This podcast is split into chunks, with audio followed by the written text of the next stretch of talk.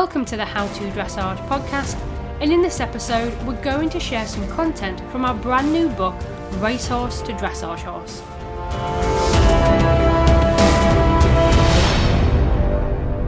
Now, as you may be aware, we've just released a brand new book which is now available on Amazon, and it's called Racehorse to Dressage Horse and it's how to buy, retrain, and compete your off the track thoroughbred successfully in dressage. Now, ex racers often come with a bad reputation of being crazy and dangerous, as well as having a long list of health problems. Now, the racing diet, lifestyle, and intense training push these horses to their limits, both physically and mentally. Now, no other equine sport demands so much from a horse, especially at such a young age. But if the thoroughbred racehorse is transitioned adequately into his new career with patience and understanding, these horses can be one of the most generous, kind, highly intelligent, and eager to please breeds that you can find. Now, we're not exaggerating when we say that these horses can turn their hoof to almost any discipline after they have retired from racing. Now, obviously, our speciality is dressage, the clue is in our name, so that is what we're going to be focusing on in this book.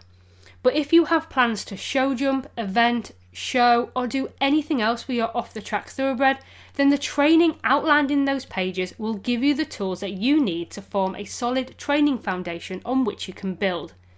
So, our aim is for the retired racehorse to transition successfully and to thrive in their new lives, whatever the discipline, we want you to be able to enjoy the process and for you and your new horse to build a mutual partnership based on trust and respect that will last a lifetime. Now, it will take time and patience by the bucket load, but trust us when we say that your efforts will be worth it. So, to help promote our brand new book, we're going to share with you some content from it, and we're going to look at the chapter called Common Myths. Now, unfortunately, ex racers do have a pretty bad rep. After all, they can't be up to much, or they wouldn't be so cheap to buy right off the track, would they? And have you ever seen an ex racer winning a top level dressage competition? They simply don't have the temperament or paces, right? Well, in this part of our book and our guide to buying and training an ex racehorse, we take a closer look at some of the common myths that surround these beautiful creatures. Now, by the time you finish reading this chapter or listening to this podcast episode, you'll have a much clearer idea of what's fact and what's simply misguided fiction when it comes to ex racehorses. So, myth number one is that racehorses don't hack out. Now, it's a common belief that racehorses do not hack out, but actually, they do. Now, from an early age, many racers are long reined around quiet lanes to get them used to different sights and sound. Now, once backed, racehorses hack out in strings first as part of a fittening program and then to get to and from the gallops when they are in training. Now, usually the horses take it in turn to lead because, after all, a racer that refuses to go in front is neither use nor ornament on a racetrack. Myth number two is that racehorses can't be turned out. Now, although most racehorses are not turned out 24 7 whilst they're in work, many do get a couple of hours turned out in a small paddock every day. So when you take on an ex racer, you will be able to turn him out and he will know what a water trough is and he will know how to use it. However, do bear in mind that your new acquisition won't be accustomed to spending all day out in the elements. So do introduce all day turnout gradually and be sure to kit your horse out in a suitable rug if the weather is cold or wet. Also, thoroughbreds have sensitive skin, so make sure that your horse has adequate fly protection in the summertime, especially around his face. Myth number three is that racehorses are not good doers. Now, if your ex racer has trouble maintaining condition or gaining weight, then it's most likely due to a range of issues, including but not limited to dental problems, gastric ulcers, worms, or stress. Now, these are all problems that can be resolved through correct management and providing the horse with an appropriate diet for the amount of work that he is doing. Myth number four is that thoroughbreds have bad feet. Now, this myth is partly true because, comparative to their size, racehorses are bred with relatively small feet, Also, their hoof walls and soles tend to be thinner. Now, the lifestyle and nutrition of a racehorse does not aid hoof health and growth, and when in training, he can be reshod as little as every three weeks. So it's no wonder that many new owners of off the track thoroughbreds complain of bad feet and poor hoof quality. However, with good nutrition, correct trimming, and care, there's no reason why a thoroughbred shouldn't have good feet. Remember that a horse fresh from the track will need time to adjust to wearing heavier shoes rather than lightweight aluminium racing plates. Now, if you wish to transition your horse to going barefoot, this can also be done providing that it's suitable and comfortable for the horse. Now, whatever route you choose, we recommend working with a good farrier and following their advice on how to manage your horse's feet to improve their health and condition. Myth number five is that racehorses won't pick up their hind feet. Now, most racehorses wear a full set of aluminium plates and are shod more frequently than leisure horses, so they will pick up their hind feet when asked to, just like any other horse. Now, it is worth noting here that racehorses often have all four feet picked out from the left side of the horse. But don't worry, the horse will still be accustomed to the farrier working from the right side, so this shouldn't pose an issue, it's more like a fun fact. Myth number six is that racehorses can only go one way. So, since 1921, all racecourses in the US have run counterclockwise or left handed. Now, in the UK, most racecourses also run left handed, and there are several that run clockwise or right handed, and a few that run in a figure of eight layout. Now, although your ex racer will have been trained in both directions, it is likely that most of his intense work would have been on the left rein, and this can cause the horse to develop more muscle on that side. Now, that doesn't mean that your horse is incapable of going on the right rein or cannot canter on the right lead, because with correct and systematic schooling, the horse will be able to work on both reins equally. Myth number seven is that racehorses have stable vices. Now, some racehorses do have stable vices, just like many other breeds of horses. However, racing yards have a strict routine which suits most horses perfectly. All horses are more relaxed and happier when they have a routine and they know when to expect food, company, exercise, etc. Now, ideally, you should give your ex racehorse a routine too, including as much turnout time as possible. Now, when the horse is stabled, be sure to keep him entertained by providing plenty of forage, toys, adjacent company, and other distractions. Now, due to their high energy grain diets, some ex racers may demonstrate stable vices when you first bring them home. But as they are let down and relax into their new and more leisurely lifestyle, these vices may disappear. Myth number eight is that ex racers are crazy and strong. Now, some ex racers can be excitable and strong, but the same is true of any breed. But in fact, racehorses are often taken out of training because they are too slow, too lazy, or simply not interested in galloping. Now, when a racehorse is in training, he is kept extremely fit and lean, and he's fed a diet that is designed to provide him with maximum energy. Now, understandably, racers can therefore be on the hot side, but even the calmest of horses would be highly spirited if fed this diet consistently. Now, with the correct adjustment to the horse's training, feeding, management, and plenty of relaxation time in the field, most ex racers can be safe to ride and handle. Myth number nine is that it's impossible to find a saddle to fit a racehorse. Now, this myth stems from the fact that some ex racers have high withers. However, that shouldn't be a problem for an experienced saddle fitter, because after all, they're not the only high withered horse out there. Myth number 10 is that ex racehorses are unsound.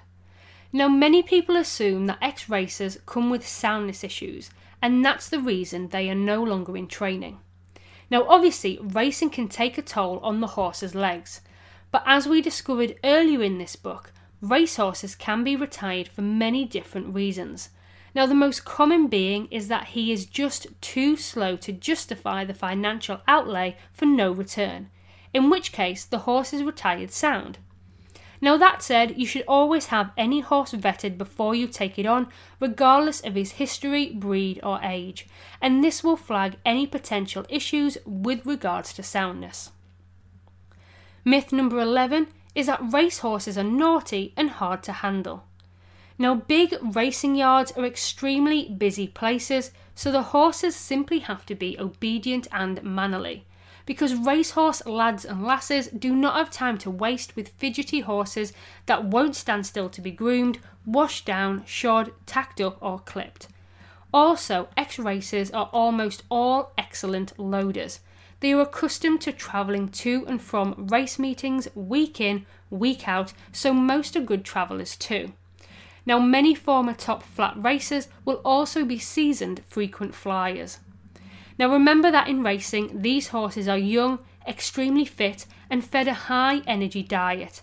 Now, when let down, most of these horses are calm and obedient and display excellent manners. Myth number 12 is that racehorses are pullers and have no brakes.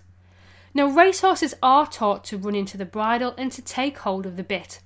Now, it's worth noting here that it is the horse that holds the bit, not the rider holding the horse. Now, if you watch a race on TV, as the horse begins to drift back through the field or lose momentum, you'll hear the commentator remark that the horse has dropped the bridle. Now, it's really a matter of teaching the horse as part of the retraining process that a rein contact doesn't mean go faster and thoroughbreds are usually intelligent and quick to learn, so the pulling habit is not generally an issue and can be cured relatively easily. Myth 13 is that racehorses' paces aren't good enough for dressage. Now, some people are disparaging about ex racers, saying that they don't have good enough paces for dressage. Now, it's important to remember here that dressage is for the horse, the horse is not for dressage. Therefore, any horse can be successful in dressage as long as his paces are correct and regular. Now, racehorses are usually bred to have a very good walk, largely because if a horse walks well, then he will be able to gallop well too, and a good walk is crucial for dressage horses. And much can be done to improve a horse's balance and self carriage, which in turn will help to make the best use of his trot and canter. Myth number 14 is that racehorses have tough mouths. Now, any horse can have a hard mouth, regardless of its breeding and history. Now, while it is true that racers are trained to run into the bridle, it's worth noting that all racehorses are almost always ridden in a soft snaffle type bit. And with retraining and correct schooling, you can re educate the mouth and teach them to adopt a correct contact. Myth number 15 is that racehorses cannot collect. Now, thoroughbreds often have a natural conformation that places them onto their forehand, which can make it a little difficult for them to work in collection. However, systematic training will bring about the muscular development and strength that is necessary to enable the horse to take more weight onto the hind quarters, lifting the forehand, creating a more uphill balance, and allowing the rider to develop collection. So, in a nutshell, if trained correctly, your off the track thoroughbred will be able to show degrees of collection. Myth number 16 is that you cannot put your leg on a racehorse. Now, when they are first backed, the exercise riders will have much longer stirrups to the short jockey length stirrups which we see on TV. And this helps with balance on a young horse that is starting to learn how to gallop. Now, the riders do not use their legs the same as a dressage rider, but they have had legs on them, and with time and patience, you can reschool the racehorse to understand new leg aids. Myth number 17 is that racehorses will struggle with flying changes. Now, any breed of horse can struggle with learning how to perform a flying change, even purpose bred dressage horses. However, racehorses are in fact taught how to change their leading leg early on in their training. Now, when racing, the horse will usually run on the left lead through the left turn. However, on the final straight, the jockey will sometimes ask the horse to change to the right lead by shifting their weight into their right stirrup. So, an ex racer will already know how to change their leading leg. You just need to remodel the aids and the balance. So this brings us to the final verdict. So, as you can see, most of these perceived issues can be dealt with through correct feeding, management, and training of the horse. When taking on a retired racehorse directly from the track, you are not buying a finished product. So, undoubtedly, you will have a lot of work to do when you decide to offer him a home and transform him into a dressage horse. Now, it will take time and patience, but your efforts will be rewarded many times over when you trot down the centre line for the very first time. So, this helps to give you a small insight into our brand new book, Racehorse to Dressage Horse, which covers how to buy, retrain, and compete your off the track thoroughbred successfully in dressage.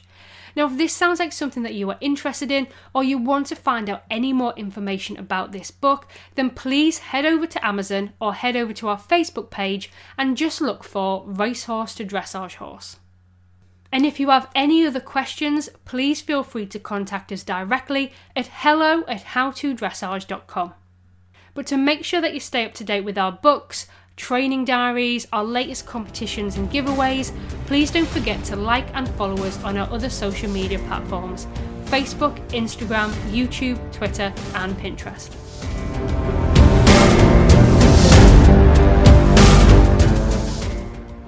We truly appreciate you tuning in today to listen to our podcast and hope that you got a lot from it. For more, don't forget to check out our articles and other free stuff available on our website howtodressage.com and pop by Amazon for our range of equestrian books, planners, and diaries to help you stay on track with your competitions and training. Bye for now.